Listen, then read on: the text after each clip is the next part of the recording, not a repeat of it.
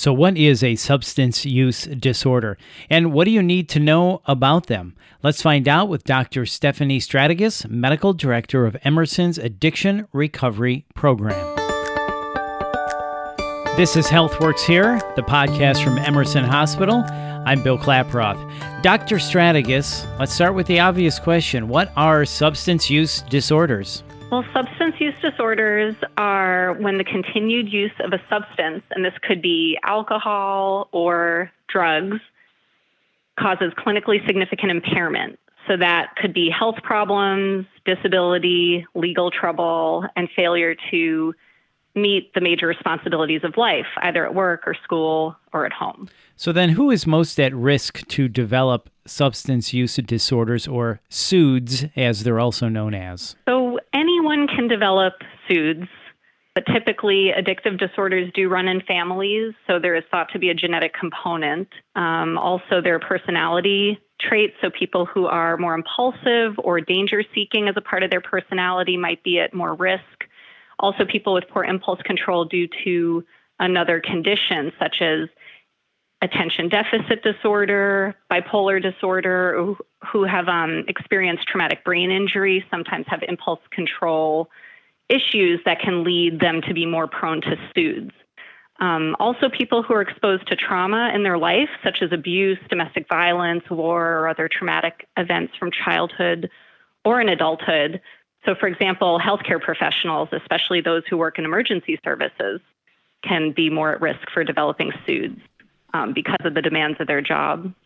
Well, that's really interesting, those who are more at risk for developing SUDS. What about those who deal with mental health issues? Are they more prone to SUDS as well? Yes. I mean, in the emergency room, there's also injury on the job, but there's also that emotional trauma. And um, people who work in mental health fields also are exposed to some um, troubling emotional trauma that comes with the job, so they can be more at risk. And also just people who are exposed to the substances. So the statistic is about 8 to 12 percent of people who are exposed to a substance will go on to develop a substance use disorder. So exposure itself is a risk factor. So jobs, for example, in construction or other physically demanding professions where injury can occur often, will lead to that person maybe being prescribed a narcotic painkiller, and that's another exposure.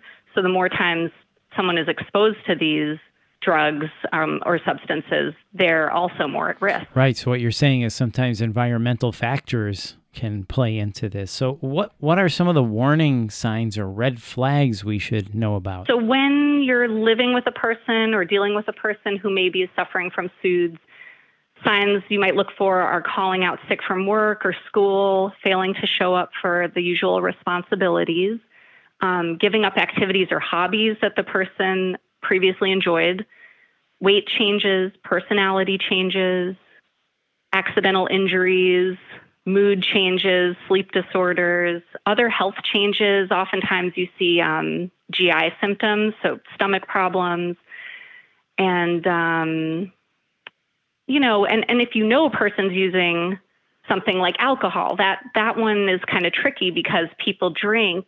It's not like someone's using drugs and you know that they shouldn't be, but someone's drinking alcohol, and um, sometimes you see it's becoming problematic because they continue to use despite negative consequences, such as legal trouble or loss of a job, um, or you notice that they're trying to stop using but they're not able to quit or they need to use it in increasing amounts. And then once someone comes to see you, how do you diagnose this? There is criteria and it is um, based on behavior patterns. So these are behavioral disorders. Tolerance alone or withdrawal alone from a substance does not mean that a person has a substance use disorder because this is a pattern of behavior surrounding the substance. So, you know, we would meet with a person. Um, sometimes we reach out to friends and family. Sometimes those people accompany them to the appointment.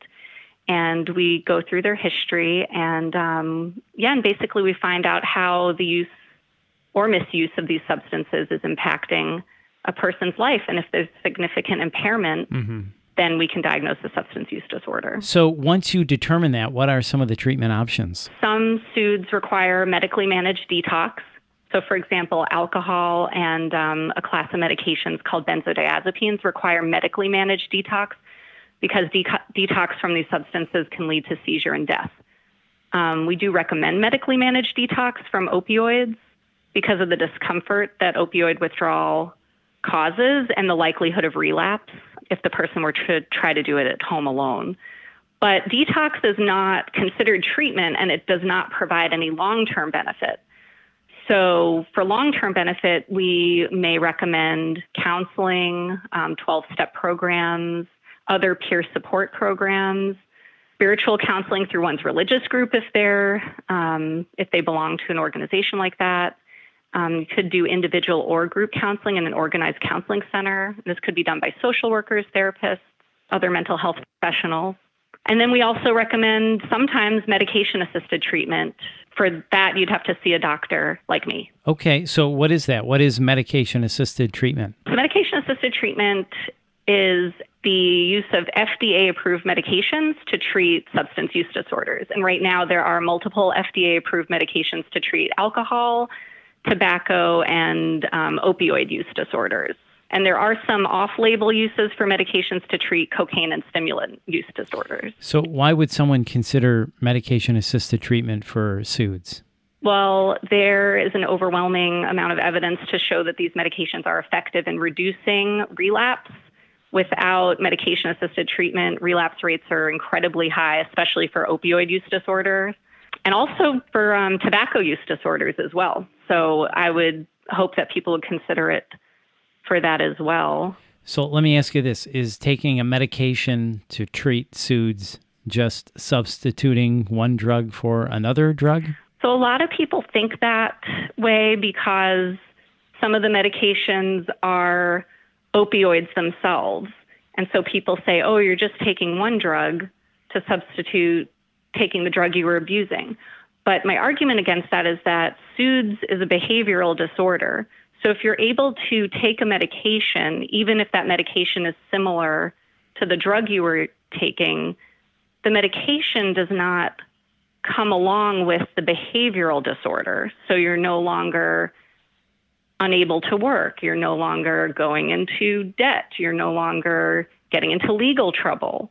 So if you can stay on that medication and not have negative consequences in your life, re engage in your life, re engage in society, then that is a treatment worth considering. Mm-hmm. Yeah, that absolutely makes sense. So, speaking of treatment, then, what can a patient expect during treatment and how about after? Treatment's very different for everybody and very individualized, but there's definitely hope for those people who do engage in treatment. And I think that the more motivated the person is, the more support they have around them, um, the more hope there is for them to have full recovery and lead a full life. Right. That makes sense. So, addiction is such a difficult experience. You were just talking about hope. Is there hope for those who are addicted to drugs or alcohol? Yes. Yes. There is always hope. I find this work really rewarding and that there are really few conditions in the medical field where you can see such a dramatic positive outcome because I've seen people go from literally being brought back to life in the ER and then mm. in full health and recovery and living their lives in the matter of months. Okay, you just said, you know, I, have seen this happen. So can you share a, a quick success story with us? Sure. I mean, I don't know if there's one in particular, but I've definitely, you know, I've worked with certain programs that help women who are pregnant get treatment for their substance use disorders. And some, you know, oftentimes DCF is involved and they lose custody of their children. But with treatment, they are able to stay clean and work through getting custody of their children back. Um, I've seen people who were homeless and broke because of substance use disorders consuming their lives be able to re-engage with work again and even buy a house. And I, I guess i had one patient who had a um, very successful business and he relapsed and he was also on probation and maybe could have gone back to jail. But we got him back on track using medication assisted treatment and he was able to save his business. He recently had a baby and did not end up going back to jail. So that I consider a big success. That is a big success. Well, you just mentioned jail, people that are homeless, people that are broke because of SUDS. Can you talk a little bit more about how patients are impacted by SUDS? Yeah, it really does. Um, it does ruin a lot of people's lives. And as you've seen in the news, a lot of people are dying from um, substance use disorders. A lot of famous people that you know are recognizable. Um, lots of famous cases, but also just tons of people in our communities um, can be devastating. They're horrible diseases. So you know the way it impacts people's lives, loss of health.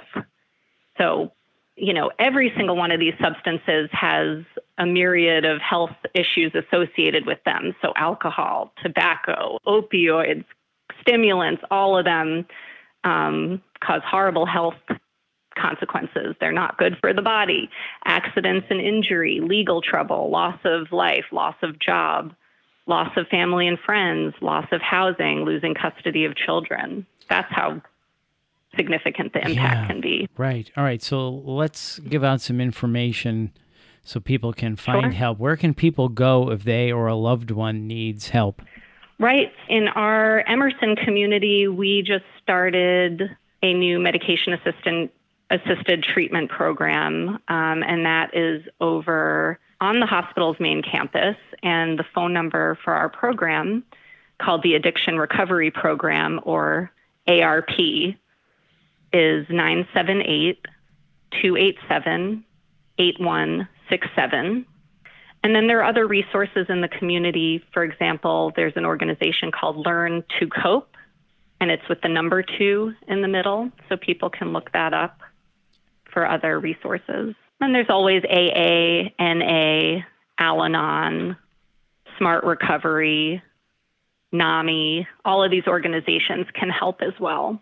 And this podcast will help too because of you. Thank you for your time, Dr. Stratigos. We appreciate it. Oh, you're welcome, and thank you for informing the public. Well, thanks, Dr. Stratigos. That's Dr. Stephanie Stratigos, Medical Director of Emerson's Addiction Recovery Program. And for more information, please visit emersonhospital.org. You can also call the Addiction Recovery Program at 978 287 8167. And if you like what you've heard, please share it on your social channels and be sure to check out the full podcast library for topics of interest to you. This is Health Works Here, the podcast from Emerson Hospital. I'm Bill Klaproth. Thanks for listening.